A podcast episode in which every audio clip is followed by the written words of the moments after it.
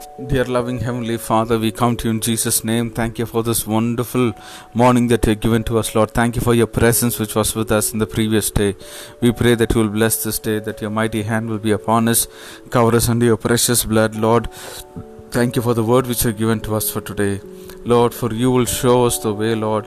You will teach us, Lord, to make our time, Lord, more profitable, Lord.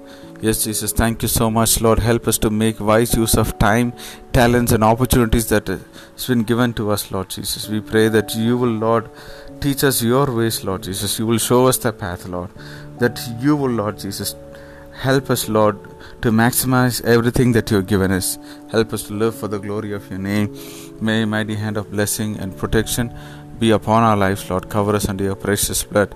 We give ourselves into your mighty hands. We thank you, love you, and we honor you, and we praise you. In Jesus' name we pray. Amen. May God bless you, dear ones. Have a wonderful day ahead.